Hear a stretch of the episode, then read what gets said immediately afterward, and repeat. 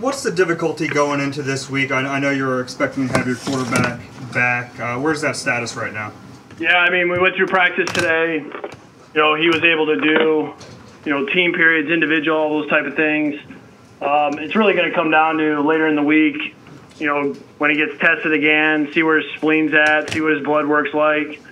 You know, we just got to really kind of get both these guys ready.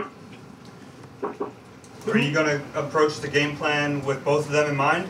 Yeah, I mean, I, I don't, I don't really have a choice. Have you ever done that before?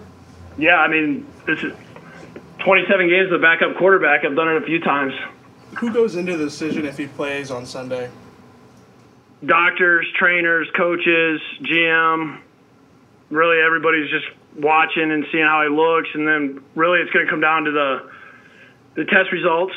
So, I mean, we're just that's got to be where it needs to be. He's got to look right. Is he's got to be involved in it. So, it's really going to be a a pretty big circle as far as if he, if he plays or not. Do you uh do you change? Do you have like a different game plan? Like one if Darnold plays and one if it's Luke. Uh, I mean, for the most part, I mean, an offense is an offense. So, I mean, we've been repping the same stuff, you know, since spring, and both, you know, with both those guys kind of working in, you know, running the same plays. So, I mean, our, it's not going to change too much. Adam, who backs up uh, Luke if Sam can't play? We'll have to have to probably make a make a decision on what we're going to do, whether it be bring up our practice squad guy or go get somebody else. Adam, uh, Joe Douglas, you mentioned the GM. In, in the few months you've worked with him now, what has he added to the organization, and and and what stood out about him? Uh, I, I feel like he's done a great job creating competition, adding depth to our roster, making on being very active, whether it be on the waiver wire or, or through trades. Um, he's done a great job. Like he's the ultimate communicator. He, he does such a great job. Just you know, talking with me, getting with our coaches, the guys that the guys that work for him upstairs. I mean, he's he's done. He, he's made my job really easy. Obviously, between the time you worked with him in Chicago and, and now he was in Philly, what have you seen either specifically or intangibly that that has come from his experience in Philly? Well, I mean, with, with him, his experience just overall, he he's he's one of those guys. He's just his resume speaks for itself as far as putting it, you know, being part of organizations that have put together winning seasons. You know, I mean, it's something crazy where it's like 13 out of the 16 years he's had a winning record. I mean, that's that's hard to do in the NFL. Obviously, you know, being there and the success and the roster that they built there, uh, it just shows that th- those guys did a great job of, of creating an unbelievable amount of talented players that have depth at a lot of different positions. That's that's why you see the, these guys have they'll have injuries in it, and there's you know there's a slight fall off, but they find ways to win with with different guys. Philosophically speaking, what do you have in common with Joe? And, do you think that's important for a coach GM dynamic? Well, I think both of us kind of we were raised under you know the same philosophy. You know, myself being with Coach Saban for as long as I was, and him being in Baltimore with Ozzie. You know, it's just you know we we see things similar. You know, there's there's discussions on you know certain things that we've kind of developed like our our way about doing things over over the years, but you know our foundations were really we were raised the same in this profession. How much does his familiarity with the roster help you guys with your game planning this week?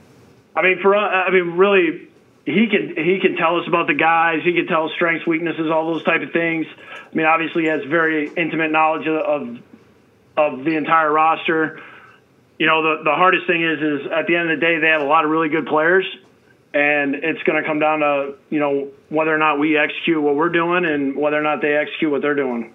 Adam, the Eagles lead the league in third down conversions. What do you, what do you think makes them so successful on that down? You're talking about their offense, right? Yes, their offense, correct. Yeah.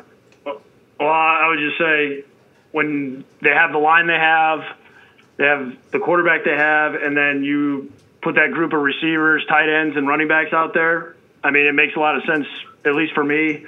You know, I think they got a lot of guys that they can do so many different things, man. They can stretch the field. They can catch underneath throws. They can, you know, Al- Alshon being there. It's like I used to always look at it like this. I didn't care how many guys were on him. I would just tell Cutler throw it up and give him a chance because he, he plays above the rim. I mean, it just makes it very diff- difficult to cover those many different type of guys. As you watched that Eagles Packers game last Thursday, what stood out specifically about what the Eagles did that night?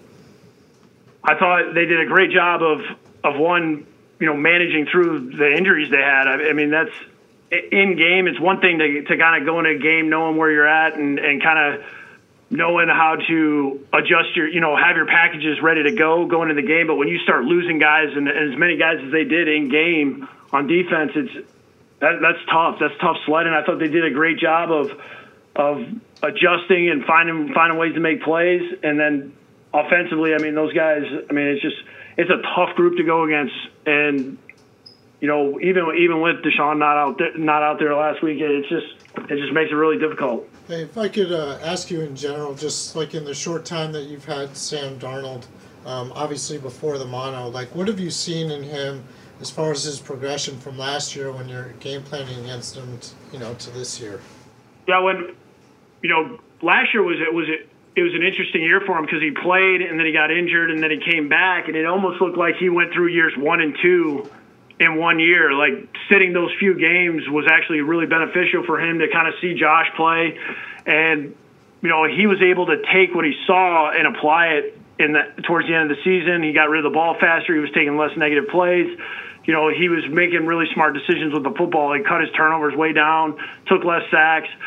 You know, and I think heading into this season, it was almost like he was in year three. It kind of he skipped that sophomore year. Obviously, with him being out the last few weeks, I mean that that was probably harder for him to have to watch from a distance because he wasn't wasn't around here, you know. But at the same time, he's being able to watch, absorb everything, watch a lot of film. I know he was he was staying really involved in what we were doing, and you know I think he's just glad to be back out there. Have you seen anything different from Jim Schwartz's uh, schematic uh, uh, moves this season on defense? I mean, Jim's always going to have you know things that are going to look a little different. I think he's always going to take what personnel he has and he's going to put them in the best position possible. You know, I mean, I guess it's the last time I played him was five years ago, and you know every snap was two Tampa. You know, and then when he going to Philly, he he changed that up, and then you know every year it's been something that's just a little different. So, but Jim's always going to do what's best for that game. Like he's able to to say, hey, this is what is the best chance for us to, to play really good defense and win this game. You know, that's what he's going to do. And Adam, when you speaking have of a uh, when you have a team that goes for it on fourth down and, and two point conversions as, as much as the Eagles do, uh, how do you address that during the week? Yeah, I mean, it's something you just have to be ready for. You have to be ready for it both defensively and offensively. You know, if you get any opportunities and you make a stop and you get a chance to have a shorter field, you got to take advantage of it. It's that if you stop them and then don't take advantage of it, you know, really at the end of the day, that's a win for them because they had an opportunity to go for it. They didn't get it, but then we don't put any points on the board, then it, it doesn't hurt them. You know, it changes field position a little bit, but I think when you have the offense they have, I mean, they have great confidence in those guys being able to convert. And if you give them an extra down, uh, the percentage of them being able to convert goes up. Adam, getting back to the Eagles defense, they added Matt Burke this offseason. It's kind of a, a behind the scenes role, but uh, from your experience with him, what does he bring to a coaching staff? Well, I think you know the fact that he was a coordinator the last couple of years and his involvement in our first year in, in Miami. You know, he was the linebackers coach, but I mean, he him and VJ worked hand in hand, and and he had a he had a lot to say in what we were doing on defense. I think that experience alone is is incredibly valuable because he sees he can kind of see things from through a different lens. You know, I, I'm sure he's really valuable for Jim to have in, in the building. Um, I mean, I don't, I don't probably don't have to tell you guys. I mean, Matt, Matt is extremely smart. He's a very good coach. He does a great job with players. He does a great job game planning. He puts guys in really good position. I mean, it was one of those. Matt is really good. Like when, when I would be on the defensive head, headsets and, and hearing him call play after play out and putting our guys in the right position.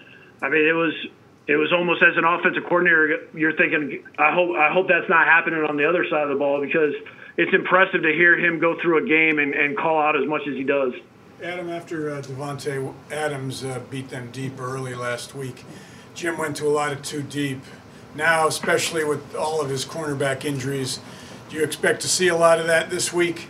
Yeah, I mean it's hard, it's hard to really kind of guess what he's going to do. I think our preparation has to be be ready for anything because you know I I don't necessarily know what he's thinking, and I think we just got to do a good job of understanding kind of what we're doing, how we're game planning things, and we have to be able to react in that game. If it becomes a becomes a two Tampa type of game where you know that's what he wants to play, then we have to be able to do a good job running the football and and and being smart with being smart with the ball as far as when we throw it. And if he does something else, then we got to be ready to adjust to that. Luke Falk is a is a quarterback who comes from an air raid background. Uh, it seems like a, there's a lot more of those quarterbacks getting chances now. Uh, what have you seen and how that system has shaped them, and how do you see on that system kind of shaping the NFL right now? Well, I mean, ever since I've been with him, I, I mean, the thing that I've noticed about him, is he's extremely smart. He understands what the defense is trying to do.